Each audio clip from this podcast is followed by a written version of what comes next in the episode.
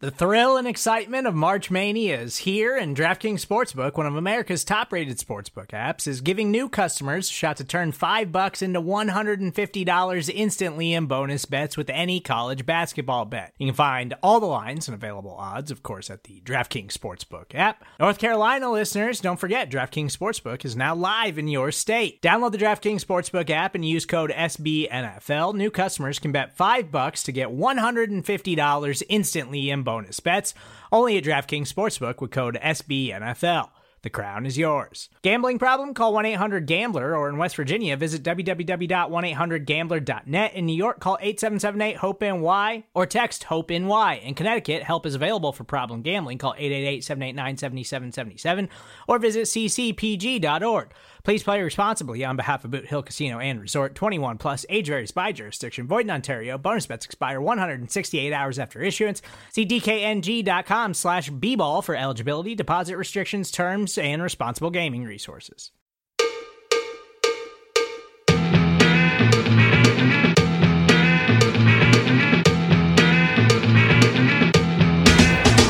Start! You can call me Bruce. Bruce Nolan is standing by. Hey, Wacky Bruce! Coming to you from an undisclosed location, this is the Bruce Exclusive. And here's your host, Bruce Nolan.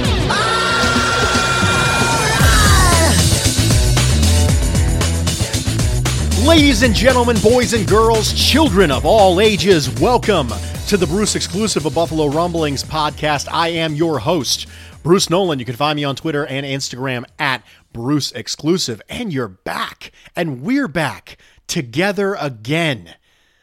It's been a little bit since I've talked to you. It's been almost a week now. And in the time that I've spent apart from you, I have gotten many of your almighty takes sent to me. So, right off the bat, I want to tell you that I was worried when I started doing this section of the podcast and I started doing some listener participation. And I asked you all to find me on Twitter and hit me with the hashtag almighty take and give me your special teams almighty take that I will read off tomorrow for the purposes of that pod. And I was worried that we wouldn't have enough to fill an entire segment. I've gotten so many that I'm worried if it's going to be too long of a pod. And that is a great position to be in. So thank you, Bills Mafia and the podcasting community at large, for responding so well. I am going to give you the topic for next week's Almighty Take during this podcast. But we have work to do, ladies and gentlemen. No time for that right now. We have to get into talking about defensive coordinators because we've already hit the big two, the two everyone cares about because, you know, offensive league and stuff. Head coaches in the AFC East ranked, locked and loaded. The opinion has been outlined. Offensive coordinators in the AFC East, locked, loaded. Opinion has been outlined. Now it's time for the defensive coordinators in the AFC East. And one of the things that's interesting about this particular discussion we're going to have today is that of the four defensive coordinators, only one of them in this division is clear, cut, and dry, always calls the plays, always is in charge of the scheme. Everything is nice and easy, black and white. The other three have varying degrees of, well, I don't really know how much influence there is there. And it makes it very hard to rank them. But we're going to do our best. And as always, we're going to start with the bottom. And it's going to be Josh Boyer, defensive coordinator, Miami Dolphins. Now, this is his first year as defensive coordinator for the Dolphins. He was there last year, but not in that particular role. He was the cornerbacks coach. So we can evaluate how well he did at his job last year. So last year, the Miami Dolphins secondary was 29th in the league in passer rating against, which I think is a really good measure of how well your secondary is playing. Because if you don't know, passer rating has completion percentage built in, touchdown interception ratio, yards per attempt, but it doesn't count things like sacks. So I think passer rating against is a good measure. Not a great measure, it's not the best measure, but a reasonable measure of defensive secondary play. Of course, a lot of that is based on how well you feel the passer rating system is in today's NFL. Because you remember correctly from the discussion that I had with you guys way back, passer rating was built a long time ago to measure how well a quarterback performed a long time ago. We have more advanced statistics now. So, how you feel about using passer rating and the inverse function to describe a secondary is largely going to depend on how you feel about it using it for a quarterback. But knowing that it's a reasonable measure of defensive secondary play, in my opinion. The other one I really like for quarterbacks and inversely for defensive backs is net yards per attempt. I enjoy net yards per attempt. It's one of my favorite measurements of a quarterback. And net yards per attempt, the Miami Dolphins last year were 32nd in the league. In case you missed that, there's 32 teams. So that's not great, Bob, by any means. So he was the Miami Dolphins cornerbacks coach last year in a year where the Miami Dolphins secondary didn't play well. Now, very important. They have Byron Jones this year. They have Noah Igbinoghene this year. They transitioned away from Minkah Fitzpatrick in the middle of last year. So it's reasonable to expect that the defensive secondary should and could play better in Miami this year than it did last year. So let's go a step farther back. Let's go to 2018. Boyer was with the New England Patriots, and he was a cornerbacks coach, just like he was in Miami. But this tells a little different story because he had a little different talent. 2018, if you will recall, was the massive breakout year for Stephon Gilmore. That was the year he was first team All Pro. Now, he wasn't Defensive Player of the Year like he was in 2019, but that was the big breakout year for Stephon Gilmore. And the New England Patriots secondary was 11th in net yards per attempt against and 7th in passer rating against. So, if there was a significant distinction between 18 as a cornerbacks coach for New England and 19 as a cornerbacks coach for Miami, and you think, goodness gracious, the teaching techniques probably didn't change all that much. Now, the scheme did probably a little bit because they went from New England, where Belichick is generally considered to be a big part of that defensive system. We'll get on that later. He went from that to Miami, but he couldn't have been that bad of a coach to just drop from seventh in passer rating against to 29th in passer rating against. I think a lot of this has to do with defensive secondary talent and they had more in New England than they had in Miami. It would have been interesting to see if Boyer would have stayed put in his role as cornerbacks coach, how well he would have done with Byron Jones added to the outside and Noah Igbinoghene to develop behind him. But we don't have the luxury because he got promoted to defensive coordinator.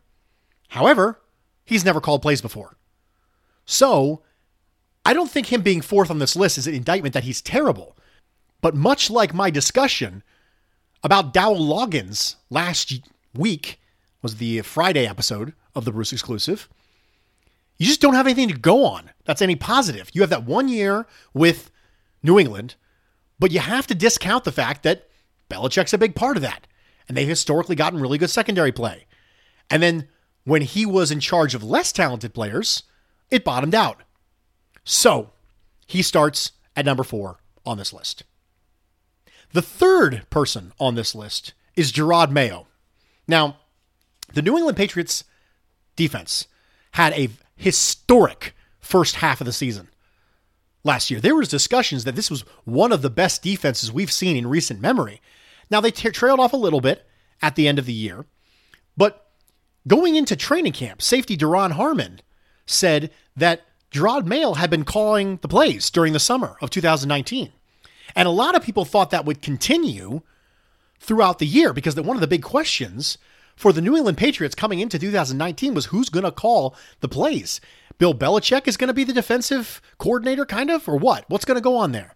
And in the summer, Duron Harmon let it leak and slip, which I'm sure Belichick was really happy about, that Jerod Mayo had been calling the plays.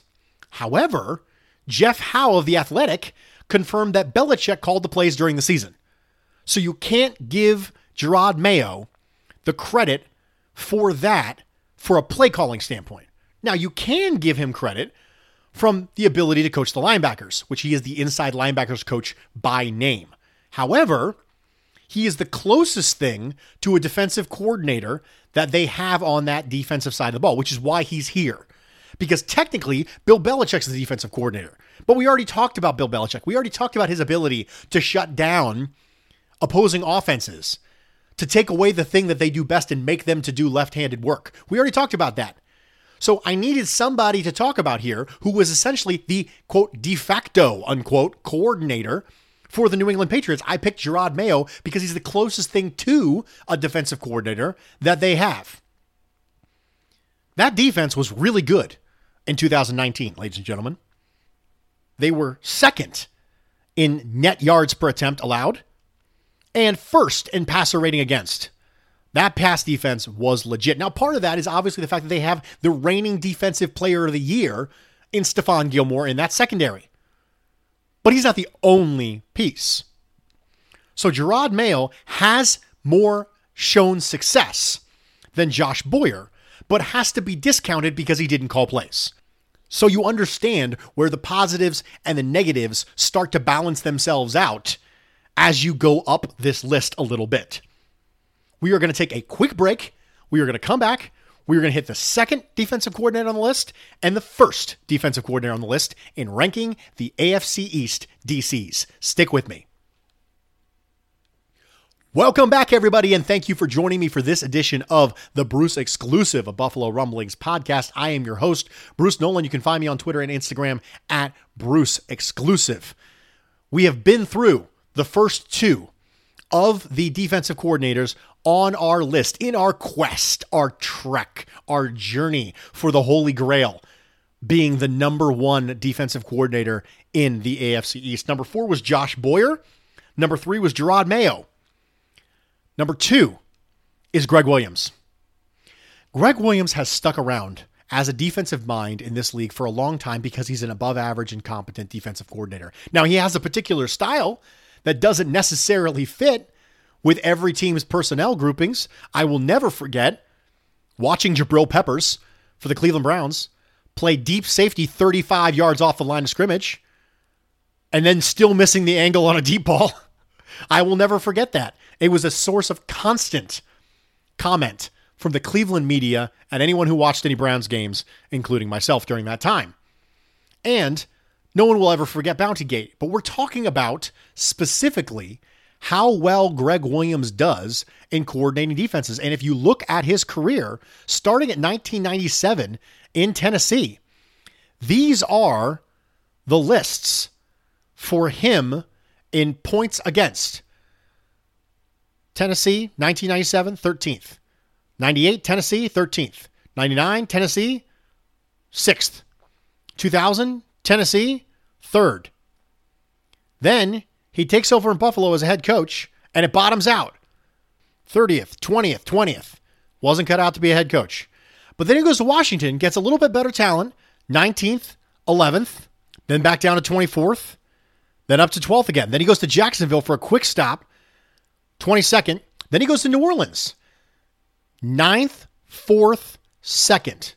Gregg Williams found a team that allowed him to utilize the system with the players that were there as an extremely ultra aggressive coordinator. He will throw the absolute book at you. But then he goes to St. Louis, has nothing to work with 21st, 19th, 30th, and then he's in Cleveland.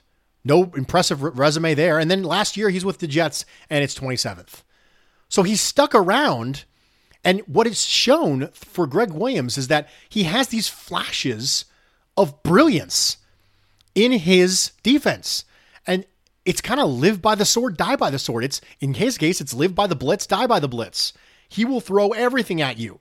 Now, there was a shining moment for the New York Jets, and that was that they were 12th in passer rating against last year and 13th in net yards per attempt. So they did get some decent defensive backfield play and some decent pass defense play. And despite what you might think from listening to some of these coaches at their introductory press conferences, passing and defending the pass is more important than running and defending the run. So pass defense is more relevant than run defense in today's NFL. And I think that Gregg Williams' aggressiveness allows him to feast on some quarterbacks who are bad under pressure. One of the things I'll be very interested to see is this year how Gregg Williams does against Jarrett Stidham. Because the knock on Jarrett Stidham coming out was that he wasn't good under pressure. And ironically enough, Tom Brady last year was one of the worst quarterbacks in the league under pressure. So Gregg Williams is going to smell blood in the water when he faces Jarrett Stidham. Gregg Williams is also going to be one of the defensive coordinators who tests whether or not the Bills' new additions on the offensive side of the ball, aka mostly Stefon Diggs, will allow Josh Allen to have more success against single high and cover zero looks because you know that Gregg Williams will bring a lot of that. He was going to bring that anyway. He, Josh Allen didn't need to be bad against that look for Gregg Williams to do it. He was going to do it anyway because that's just what he does. So I'll be very interested to see right off the bat, week one versus Buffalo. I know what Gregg Williams is going to give me. He's going to give me the kitchen sink. That's what he's going to throw at me. Literally everything. All of it from a cover zero or single high look. He's going to bring Jamal Adams down in the box, let him try and make plays. He's going to sit Marcus Maye back, and he's going to let him make plays in center field. Make sure you don't get blown the top off of. I don't think they're going to go too high and let the running game just eat him up from the inside. I don't, just don't think they're going to do that. That's not how he operates. And what you've seen is an extremely long NFL career from Gregg Williams because he's a relatively competent defensive coordinator. Number one on this list and number one in our hearts is Leslie Frazier, defensive coordinator, Buffalo Bills. Leslie Frazier should have been a head coach already. I said this on the Megapod with Matt Parrino and Ryan Talbot last week. Leslie Frazier should have been a head coach again. And I think that in today's sports world, having a head coach who's a leader of men is more important than it has ever been because as the players get more and more power, that matters. I mentioned that on last week's pod. I'm not going to go into it again. But Leslie Frazier is one of those people. And if you look at the track record that Leslie Frazier has had, you can understand why you would expect him to do well. When he was the defensive coordinator in Cincinnati, it was 21st in points allowed and 15th in points allowed. Then he goes to Minnesota, 10th, 13th, 3rd. Really good run there in 2007, 2008, 2009 with Minnesota. Then, when he becomes a head coach, much like happened with Gregg Williams, that starts to fall off. You wonder if that's part of the question with Leslie Frazier is when he goes to become a head coach, does he lose some of that luster he had as a defensive coordinator? But he got it back. In 2012, Minnesota was 13th in points allowed. Very respectable. But then he spent two years with Tampa Bay, 28th and 25th. He comes to the Bills, 17, 18, 19, 21st, 28th, 10th. Improving. Defense improving. Doing the things that the team needs to do to carry over defense is really, really, really underrated because of how rare it is to carry over defense in this league year over year. And it's not like it's a flashy defense that makes its living on defensive touchdowns. That's not what Leslie Frazier's defenses do. They play sound on the back end, they tackle, and they make you earn it. And that kind of thing that you've been able to translate, regardless of defensive talent, matters. The Bills having consistently a good defense year over year matters. Everyone was expecting the aggression to come for the Bills defense in 2019. And not only did it not happen, it was better than it was the year before. He's got head coaching experience. He had it fairly early on in his career. He should probably be a head coach now. But Leslie Frazier directed this team to fourth in passer rating against and third in net yards per attempt allowed. That's really good on the pass defense. I have a super hot take for you right now. I think that Leslie Frazier might be a better defensive coordinator than Sean McDermott. I understand that there was a moment where Sean McDermott took the play calling from Leslie Frazier. His ability to take the play calling from Leslie Frazier and then give it back and not have any problems between the two of them speaks to the type of man that Leslie Frazier is. Now, I understand we're not here to talk about the type of man he is. That's not what this ranking is based on. But it also speaks on his ability to adjust because when he gave the calling back to Leslie Frazier, Sean McDermott trusted him to be able to take it, run with it, and he did. And the defense improved. And the defense improved when we weren't getting premier pass rushing. We weren't getting tons of pressures and tons of sacks from the Bills defense over the last three years. We haven't had a dynamic pass rusher that just makes everybody's job easier. Now we do have a lockdown corner. We got two really good safeties. But Leslie Frazier is doing what he has to do to see to it that this defense doesn't drop off year over year and maintains consistency. And that is very rare. This isn't the early 2000s Baltimore Ravens where you can just count on it being elite year over year over year. Defenses change so quickly because it's harder to keep personnel, especially when you have a quarterback locked up to taking a huge part of your salary cap. I think the test will be that if the Bills give Josh Allen that big cap busting contract and we're forced to make do with lesser players everywhere else, can he continue to do that if he's still here? But I'm going to give Leslie Frazier the edge over Gregg Williams because he has more recent success. That's the tiebreaker between the two of them. Gregg Williams has had higher peaks than Leslie Frazier, but they were long, long ago. He had the most recent peak with the New Orleans Saints. Leslie Frazier, you can make an argument one of his best defenses was last year, and there seems to be no reason why it wouldn't continue this year. So that's the tiebreaker between the two of them. That's why Leslie Frazier ends up being number one, and Gregg Williams ends up being number two. Now, the part you've all been really waiting for the announcement of next week's hashtag almighty take. Make sure to hit me up on Twitter. Very important. You have to tweet at me and you have to use hashtag almighty take, almighty A L M I G H T Y T A K E. Because when I go to look for them, when I record tomorrow's episode, when I'm going to read through them, the special teams takes, I'm going to search for that hashtag on Twitter. I'm going to read them down. So if you didn't use that hashtag, I won't be able to find your stuff and I want to find your stuff. I want to converse with you. So make sure you do that. And this is the topic for next week on Friday.